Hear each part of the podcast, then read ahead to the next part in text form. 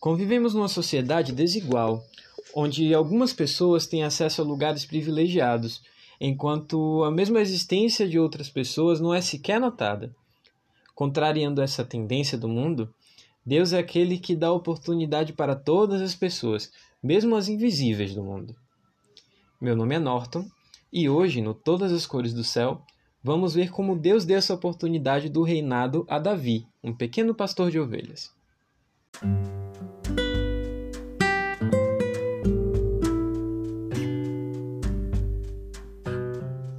Olá, pessoas, sejam todas bem-vindas ao Todas as Cores do Céu, o podcast preto, periférico, invertido e espiritual, feito para cristãos clandestinos e pessoas que amam radicalmente. Você pode me ouvir no Spotify, no Anchor, bem como nas principais plataformas de podcast. E pode receber notícias e atualizações através do Instagram, arroba Todas Cores do Céu.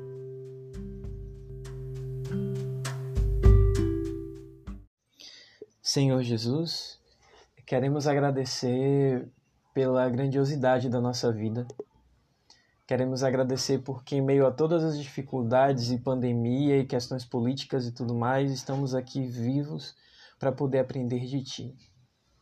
Que o Senhor nos ajude, nos guarde e que o Senhor faça que nossos olhos estejam abertos, nossos ouvidos também, para entender Tua palavra.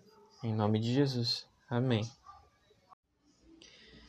Hoje nós vamos refletir sobre uma história maravilhosa, uma história que é uma de minhas preferidas da Bíblia, que é a unção de Davi. O rei Davi, ele é um personagem muito incrível da Bíblia. Eu gosto muito das histórias dele. E tipo, ele é é uma pessoa que ensina muito pra gente, muito, muito, muito mesmo. Desde o começo, quando ele aparece no dia de sua unção, né? E essa história a gente vai acompanhar no livro de 1 Samuel, capítulo 16. E o primeiro verso, a gente vai ver como é que é o panorama dessa história, né? O, você pode abrir na sua Bíblia, você pode pausar o podcast, ir lá na sua Bíblia, pegar, abrir, ler junto. Eu gosto dessa conexão que a gente tem com a Bíblia, né? Se você quiser, claro. Mas aí sim, você vai lá e acompanha. Eu, minha Bíblia já está aberta aqui e eu vou ler para você. E o Senhor disse a Samuel: Por quanto tempo lamentarás por Saul, ao veres que eu rejeitei o seu reinado sobre Israel? Enche o teu chifre de azeite e vai. Eu te enviarei a Jessé, o belemita, pois providenciei um rei para mim dentre seus filhos. Uh, Saul era o rei de Israel naquele tempo. E ele tinha sido escolhido por Deus, ungido e tudo tal. Só que ele acabou indo por uns caminhos de desobediência. Ele acabou desobedecendo Deus não, e não teve um bom reinado o tempo todo.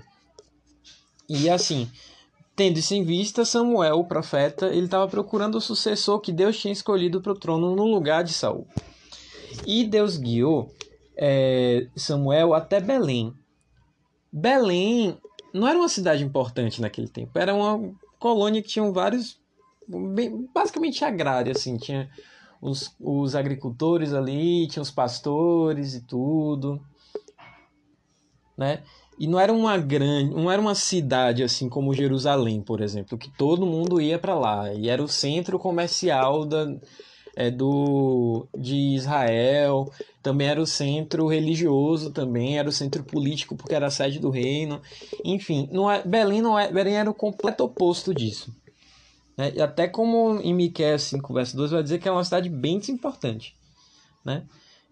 E é nessa cidade desimportante, não numa capital, assim, que Samuel vai lá procurar o ungido de Deus, o, o novo rei de Israel. Né? E só que Samuel sabia que aquela visita dele ia levantar suspeitas. É, só que aí Deus já, já arrumou o álibi assim maravilhoso para ele poder se ele poder se safar. É, que está no verso 2. E Samuel disse: Como poderei ir? Se Saul ouvir isso, ele me matará. E o Senhor disse: Toma consigo uma novilha e disse: Vim para sacrificar ao Senhor. E foi assim que ele fez. Se ele fosse numa missão de paz numa cidadezinha bem pequena, ele não ia levantar tanta suspeita. E você vê que a presença dele já chamou a atenção, né? Um sacerdote visitando uma cidade pequenininha igual Belém, já gera um movimento, assim, né? Isso a gente vai ver no versos 4 e 5. E Samuel fez aquilo que o Senhor falou, e veio a Belém. E os anciãos do, do vilarejo tremeram com sua chegada e disseram: Vens tu pacificamente? E ele disse: Pacificamente, vim para sacrificar o Senhor. Santificai-vos e vinde comigo ao sacrifício. E ele santificou Jessé e os seus filhos e o chamou para o sacrifício.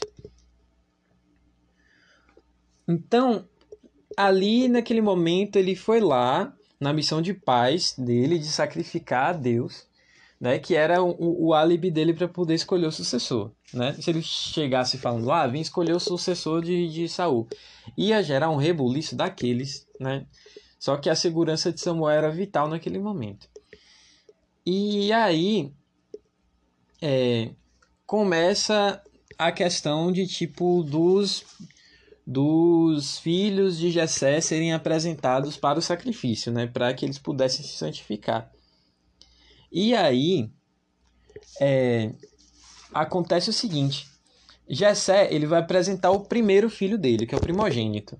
E é natural que isso aconteça, porque havia uma hierarquia dentro das famílias judaicas, onde os primogênitos eram os filhos mais importantes, em detrimento dos outros mais novos, né? E, tipo, Eliabe era um primogênito e ele era guerreiro. Ele fazia parte do exército de Saul. Então, beleza. Samuel estava lá na missão de escolher o rei. Tem um, tem um rei que é militar, tem um rei que é um soldado, tem um rei que é forte, né? Seria o, o supra-sumo para Samuel. Só que Jesus, no caso Deus ali, ele não estava ligando muito para isso. Tanto é que a gente vai ver esse relato no verso 6 e no verso 7, que dizem assim: E sucedeu que, quando eles chegaram, ele olhou para Eliabe e disse: Certamente o ungido do Senhor está diante dele. Pois o Senhor, porém, o Senhor disse a Samuel: Não olhe para sua aparência, nem para a altura de sua estatura, porque eu o recusei. Porque o Senhor não vê como vê o homem, pois o homem olha a aparência exterior, mas o Senhor olha para o coração. Esse verso, ele é muito forte. Porque esse verso mostra muito a prioridade de Deus quando ele vai escolher os seus filhos para alguma missão específica ou quando ele vai receber seus filhos para si, né? Ele vai priorizar as coisas que realmente merecem ser prioridade. E o mundo, assim como Samuel, naquele contexto, o mundo de hoje ele está acostumado a dar valor para coisas bem superficiais, né? tipo, sei lá, o padrão de beleza da sociedade, a cor da pele, a sexualidade, a renda, a classe social, sei lá, um feed bonito no Insta, uma quantidade de seguidores, né? Ou o nível acadêmico da pessoa, o currículo, a profissão que ela exerce. Só que as pessoas acabam esquecendo que a gente é muito mais complexo do que isso. Nós temos uma personalidade muito mais detalhada e mais diversa. Nós temos uma diversidade de emoções, uma diversidade de atitudes, uma diversidade de aprendizados que a gente tem na vida em cada espaço que a gente ocupa. E essa questão de as pessoas valorizarem coisas superficiais e não olharem para o caráter e para o que realmente importa nas pessoas, isso pesa para pessoas específicas. Eu quero citar aqui as pessoas pretas também, especialmente no, no contexto religioso, que acabam sendo excluídas quando assumem o cabelo natural, um black power, assim, ou então quando usam um penteado, um penteado negro, assim, como, sei lá, trança, umas tranças na goa, assim, que são bem lindas, os dreads, ou quando usam, sei lá, turbantes na igreja, ou mesmo no seu dia a dia, no seu trabalho, no, na faculdade, enfim. É, eu tenho uma professora na minha faculdade que ela é negra e ela é cristã também. E ela usa os turbantes, as roupas estampadas assim, com as estampas, com as estampas africanas.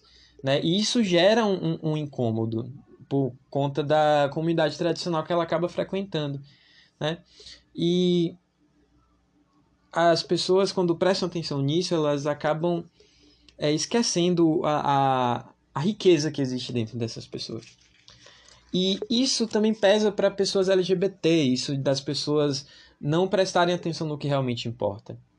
Às vezes as pessoas olham tanto para a sexualidade, para a identidade de gênero da gente, e aí, sei lá, a gente acaba sendo desligado das igrejas da gente quando a gente assume a sexualidade. E quando as pessoas não assumem, a gente vive num, num ambiente que nega a existência da gente, deslegitima o tempo todo. E a gente tem que ouvir o tempo todo que a nossa sexualidade é um pecado, é uma coisa horrível, abominável, que não devia nem existir, né? Ou então a gente ouve que o céu não é pra gente, né? Ou então a gente ouve nas escolas sabatinas da vida que Deus não aceita a diversidade das pessoas, né? E isso machuca a gente, de verdade. Porque a gente por mais que a gente esteja na luta nesse sentido, no processo de se entender, a gente sabe que a gente é muito mais complexo do que essas coisas que o mundo presta atenção na gente. A gente é muito mais do que nossas sexualidades, do que nossas cores, do que nossa identidade de gênero, do que nosso currículo, do que a nossa classe, do que as nossas roupas, do que o lugar que a gente mora, né? Nós somos muito maiores. E Deus vê essa complexidade. Deus vê o nosso coração. Enquanto o mundo está preocupado com a nossa aparência, está preocupado com quem a gente é por fora, Deus está preocupado com quem a gente é por dentro.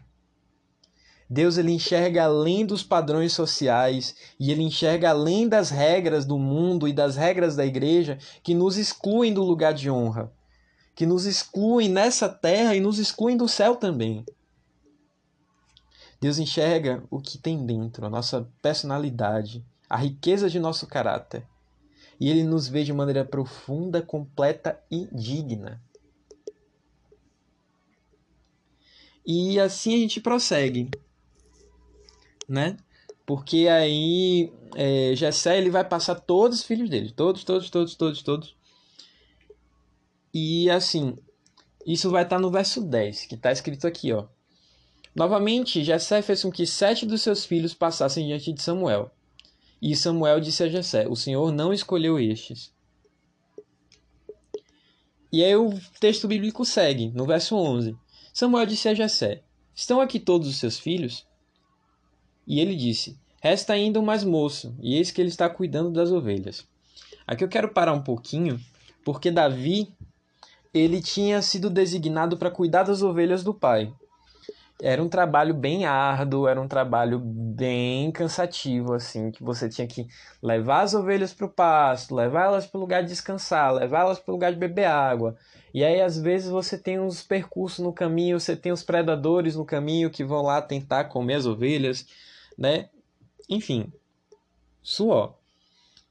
E essa é a função que ele tinha, porque era uma mais facinha que tinha, né? Apesar de ser muito, apesar de ter suas complexidades, era relativamente simples ser um pastor de ovelhas, né?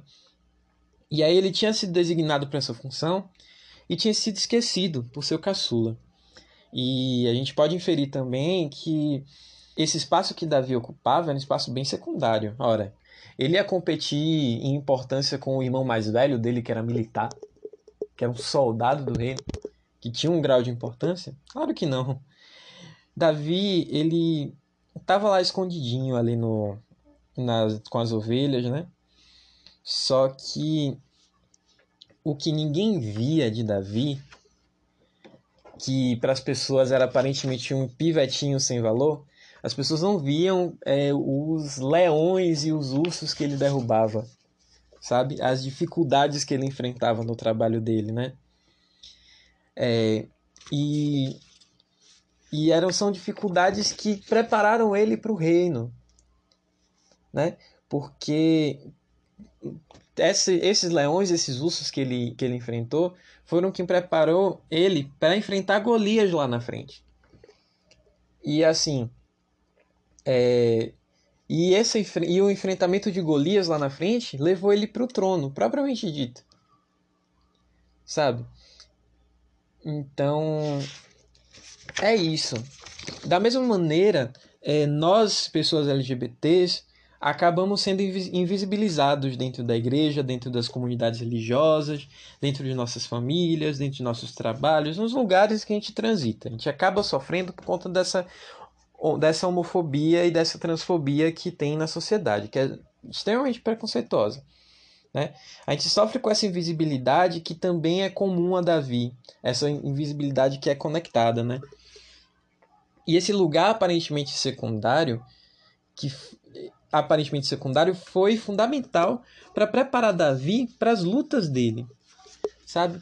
E nossas lutas também, elas servem para moldar nosso caráter e servem para que a gente esteja preparado para viver novas situações em nossas vidas. E, bom, aqui eu não vou comprar aquele discurso good vibes de positividade tóxica e gratidão compulsória que você tem que ser grato pelas dificuldades e dizer amém o tempo todo. Não.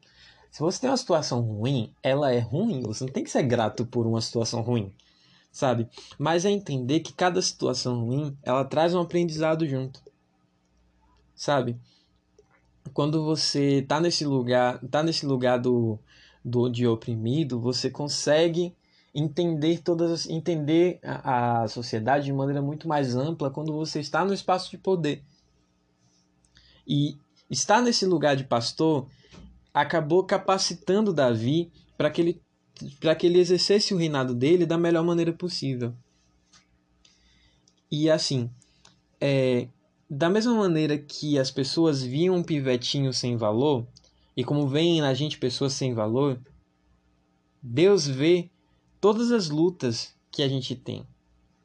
Todos os, todas as feras que a gente derruba todos os dias para existir. Para a gente ser quem a gente é. Deus vê todas as lutas que ninguém mais vê.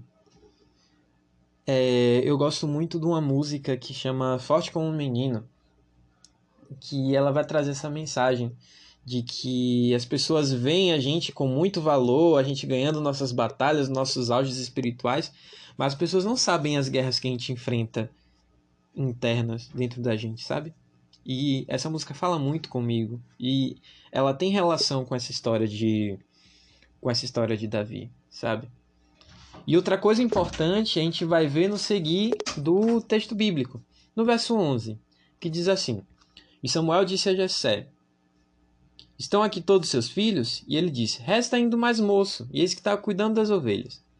E Samuel disse a Jessé: Mandai trazê-lo, pois não nos assentaremos até que ele aqui venha. Isso mostra uma coisa muito legal sobre Deus. Samuel, naquele momento daquele sacrifício, ele estava num clima de celebração, porque os sacrifícios são um momento de celebrar. Só que ele não celebraria sem garantir o lugar de Davi na mesa. E da mesma maneira, Deus faz questão de nos receber em sua mesa como filhos e filhas e não como pessoas de segunda classe ou como subpessoas. Deus não quer que a gente esteja lá isolado, cuidando das ovelhas, sabe? Cuidando dos, dos bichos. Deus quer que a gente se assente, no, se assente na mesa com Ele e celebre com Ele as nossas conquistas, as coisas boas que acontecem na nossa vida. Deus quer olhar para nós como filhos, da mesma maneira que Samuel estava olhando para todas aquelas pessoas como filhos. E ele teve que olhar assim, para que ele pudesse achar o rei. Deus, ele não aceita exclusão de nenhum de nós. Deus faz questão de nos receber à mesa como filhos e filhas o tempo todo. E Deus, ele é o Deus de todas as pessoas. E ele ergue todas as pessoas que o mundo inferiorizou. Ele lembra de todas as pessoas que o mundo esqueceu. Ele lembra de você, querido amigo, querido amigo e querida amiga, que acaba sendo secundarizada na sua igreja, secundarizada no, nos lugares que você vive, por conta de aspectos de sua personalidade que são parte de você. E que não são coisas que você pode escolher ser diferente. E que são coisas que fazem você ser quem você é. Sabe? Deus não vai te inferiorizar por causa disso. Deus está aqui para te erguer. E Deus está aqui para te ungir da mesma maneira que Davi, que Davi foi ungido rei de Israel. No verso 12, a história prossegue. E ele mandou buscá-lo e o trouxeram para dentro. Ora, ele era ruivo e ao mesmo tempo de formosa aparência e agradável de se olhar. E o Senhor disse: Levanta-te e unge-o, pois este é ele. Então Samuel pegou o chifre de azeite e ungiu no meio dos seus irmãos. E o Espírito do Senhor veio sobre Davi naquele dia em diante. Então Samuel se levantou e foi para Ramá. A unção de Davi foi um momento de renovação para ele. Davi nasceu no Espírito. E se você está acompanhando o podcast há um tempinho já, você sabe como é que é a vida daquele que é nascido no Espírito. E eu vou levar você para João capítulo 3, no verso 8, que é onde você vai ver que o vento sopra onde quer, e tu ouves o seu som, mas não sabes de onde vem e para onde vai. Assim é todo o que é nascido no Espírito. Sem submeter as rotas traçadas pelo mundo, Davi seguiu o seu caminho nas guerras até o exército de Saul e até o reinado, e até ser lembrado para sempre como um dos melhores reis de Israel. E da mesma maneira, Deus não quer que você seja prisioneiro das estatísticas. Deus não quer que sua vida seja desinteressante. Da mesma forma, Deus está aqui, neste momento, enquanto você ouve esse podcast. E Deus nos separa para que a gente possa driblar as estatísticas e viver intensamente a nossa verdadeira identidade, a viver sem rótulos, a viver com autenticidade. É essa vida que Deus quer preparar para nós. Uma vida onde vai haver altos e baixos. Da mesma maneira que o reino de Davi teve altos incríveis e baixos assim horríveis. Sabe? Mas entre esses altos e esses baixos, Deus quer estar do nosso lado, Deus quer nos acompanhar. Mesmo que a vida da gente não dê certo do jeito que a gente está pensando, mas Deus está ali. Porque é Ele quem assenhora nossas vidas, da mesma maneira que naquele momento, quando o azeite tocou a cabeça de Davi, Deus se tornou Senhor da vida dele. E essa unção que eu convido você, pessoa que está me ouvindo, a receber. Eu convido você a se permitir encher do Espírito Santo. E eu convido você a olhar para si mesmo e ver como Deus te vê. Além do que o mundo e do que a igreja vê. Além dos estereótipos, além dos padrões, além do, do destino que, é, que o mundo quer que você siga. Eu quero que você veja você mesmo com dignidade e com propósito. E eu quero convidar você a viver de verdade e não só ser um corpo no mundo. Você aceita esse convite? Então vamos orar agora.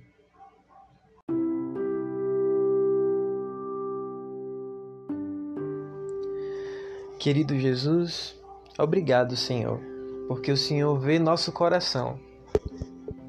Enquanto o mundo está preocupado com a nossa aparência, com a nossa cor, com, a nossa, com o nosso cabelo, com a nossa sexualidade, com o nosso gênero, com o que, que a gente tem no meio das pernas.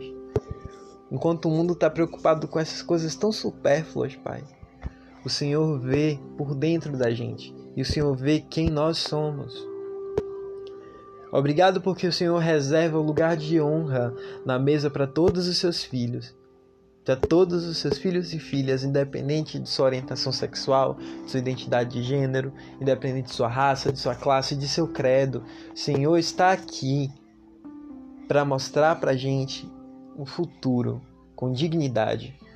Um futuro onde nossas vidas tenham valor, ainda que o mundo não enxergue esse valor. Ainda que o mundo nos mate como baratas, o Senhor olha para a gente como filhos e filhas.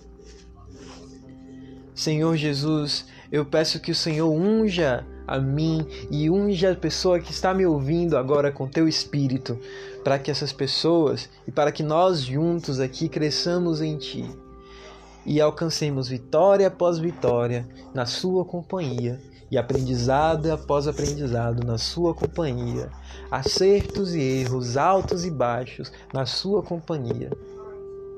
Nós sabemos que o Senhor nos dignifica e nós pedimos, Senhor, que o Senhor nos dê forças, o Senhor nos, nos ajude a olhar para nós mesmos, a olhar no espelho assim e ver quem o Senhor vê. Olhar para nós mesmos com a dignidade que o Senhor vê em nós. E a amar a nós mesmos como o Senhor nos ama. Senhor, ajuda a gente a olhar para o nosso próximo da mesma maneira. E não deixa, Senhor, que nosso coração seja seduzido é, pelos padrões do mundo ou pelas coisas que o mundo acha importante, mas que nós demos, Senhor, a todas as pessoas a importância que elas merecem, porque todas as pessoas são importantes para Ti. Perdoa nossos pecados, perdoa nossas faltas, dá-nos a tua paz, dá-nos a segurança de tua companhia. Em nome de Jesus. Amém.